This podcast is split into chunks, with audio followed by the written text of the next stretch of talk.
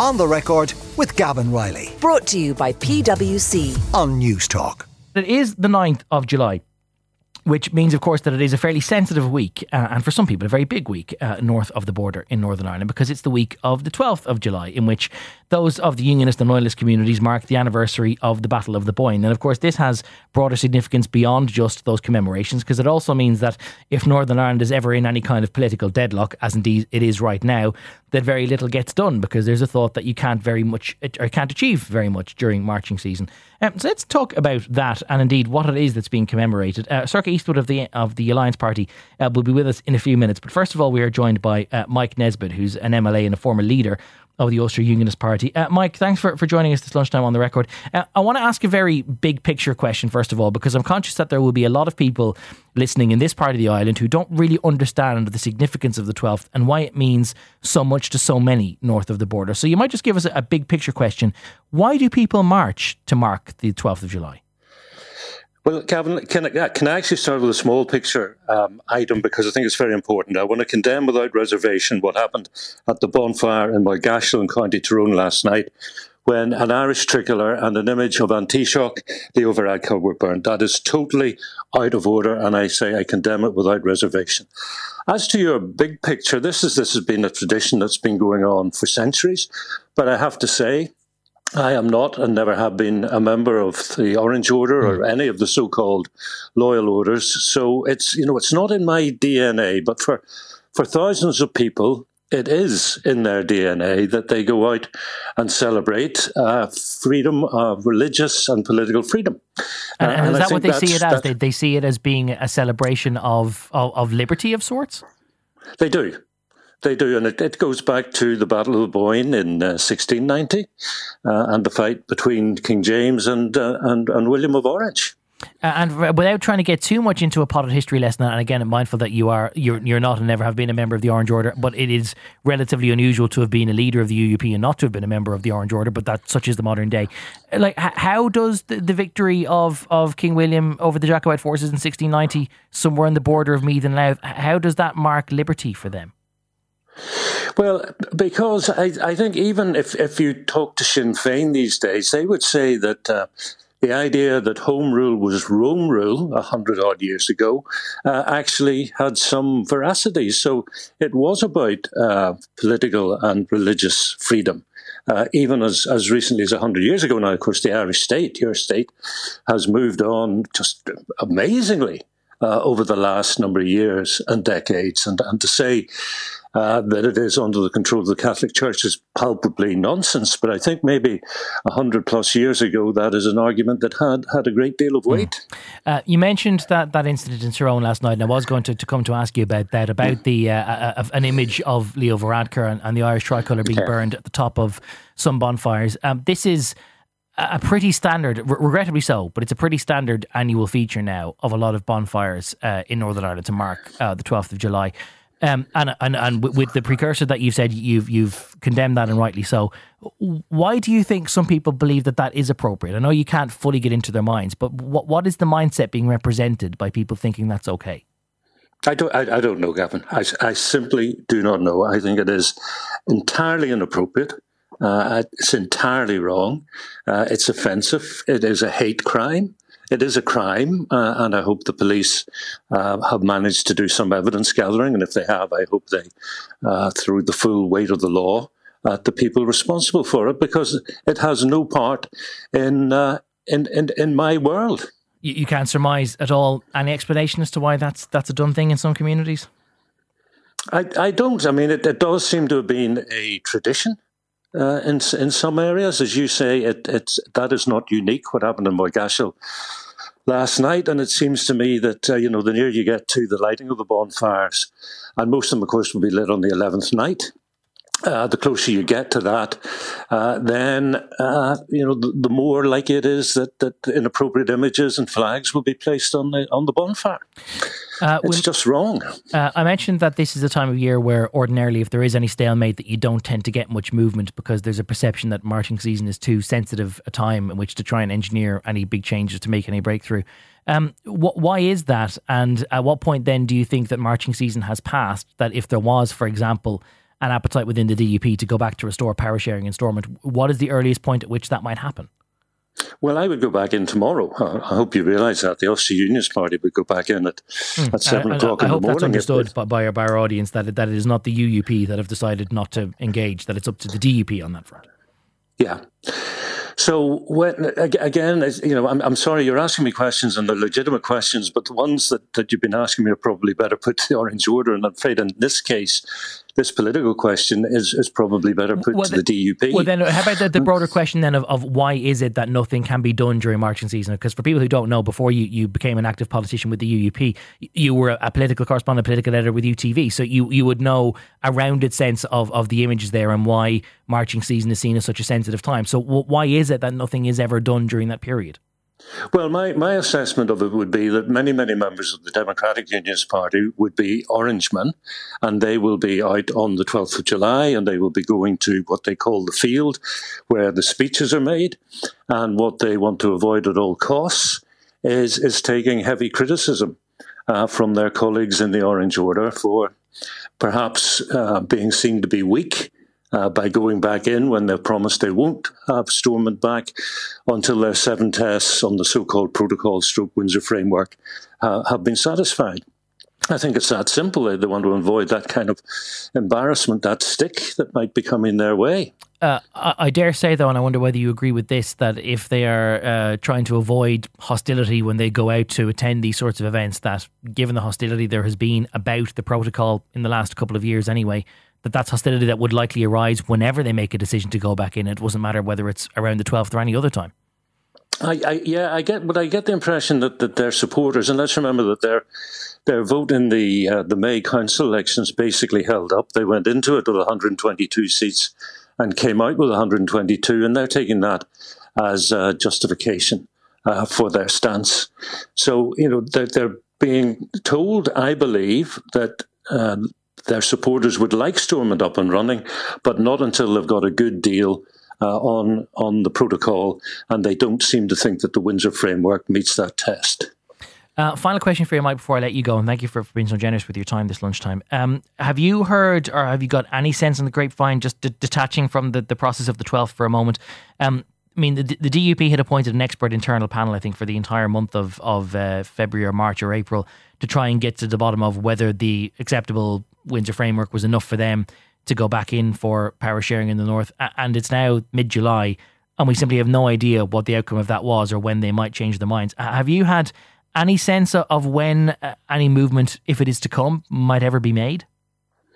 I'm, I'm not. I'm, I'm as puzzled as, as I'm sure you are at, at, at the decision to appoint this high powered panel to look at it, uh, a panel which has reported some weeks ago, which you point out, and yet uh, it hasn't been published, and uh, you haven't got a, a sniff uh, even of, of, what the general direction of what the conclusions may be. But it, it falls into I, am very puzzled by a lot of things, Gavan. You know, when when as a unionist, if your political opponents or some of them have a narrative that says Northern Ireland is a failed, ungovernable statelet, why are you playing that tune by bringing Stormont down?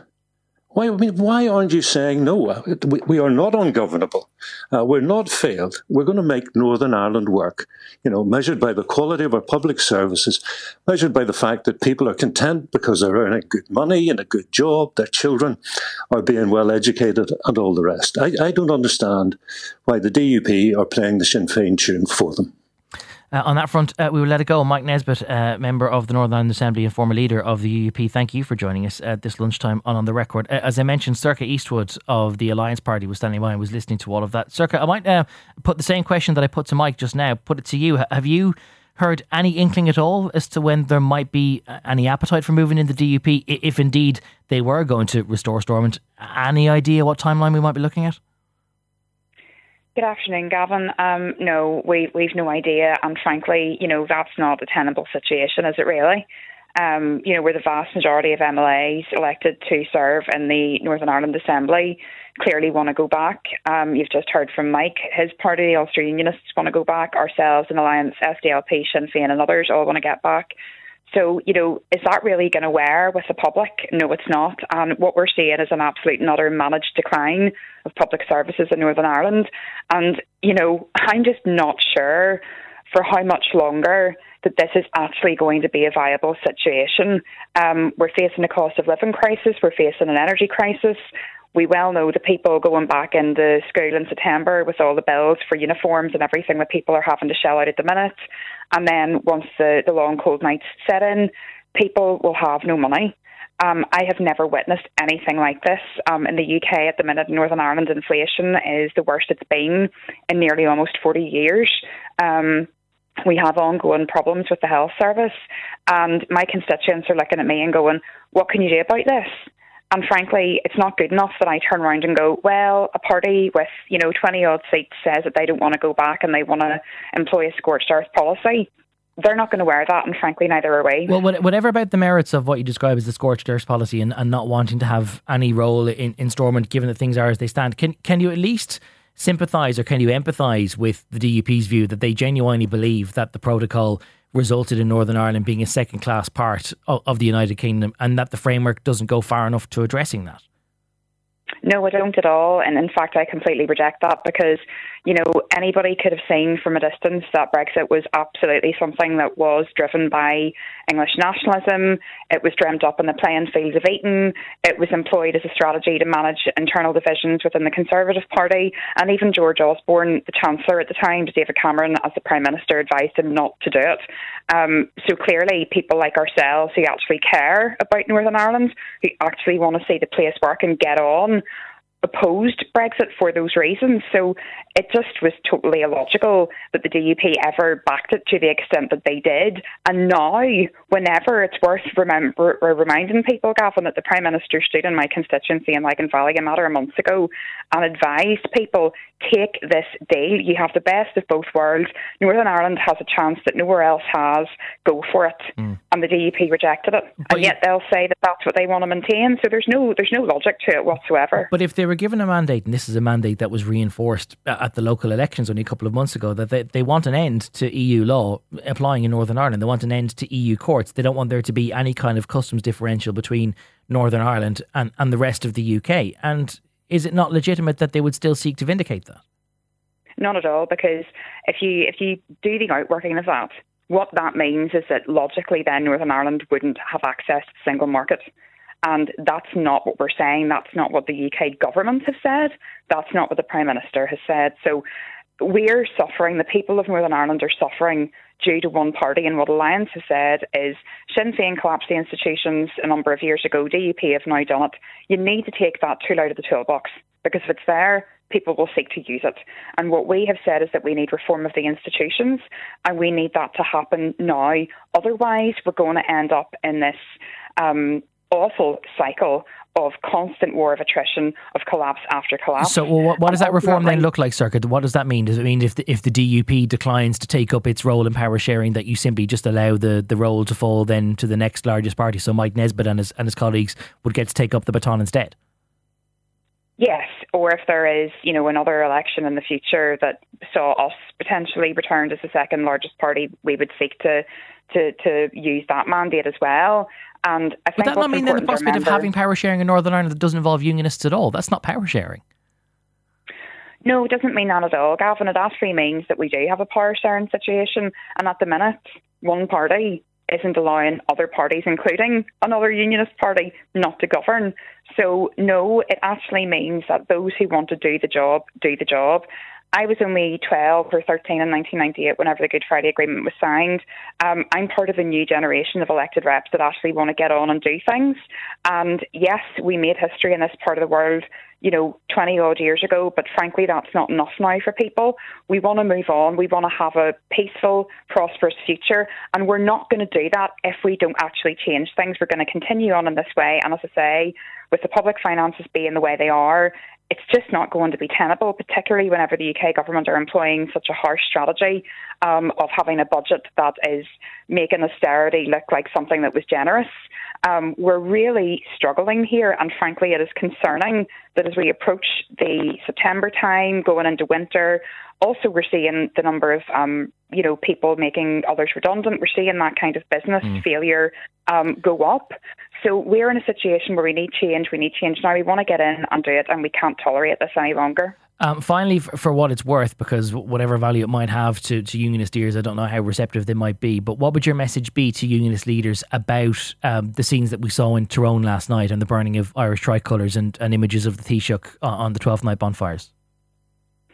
Well, look, it's clearly unacceptable, and sadly, this is a pattern of behaviour that has persisted in Northern Ireland for, for many decades um, we really need to see some leadership. Um, what I would say is that there are people within unionism and indeed some people within loyalism that actually um, will be at the forefront of condemning this. But I think what we're seeing at the minute, Gavan, is the abject failure of political unionism to actually say what it wants to do. And therefore, as we know in Northern Ireland, sadly, from years of experience, people will step in and fill a void, they will fill a vacuum, and often that message is one of negativity and one of destruction. So, okay. most people in Northern Ireland, nationalist unionists, people like myself who are neither of those things, want to get on and have a life and have the things that everyone else has. We don't want to be stuck in the past. Okay. Uh, we will leave it there. Sorcha Eastwood, thank you very much for your time this lunchtime. That's Sorcha Eastwood, who's an Alliance Party MLA for Lagan Valley, and before that, Mike Nesbitt, the UUP MLA for Strangford. On the record with Gavan Reilly, Sunday morning at 11. Brought to you by PwC. Great minds think unalike. Different skill sets, diverse opinions, it all adds up to the new equation. On Newstalk.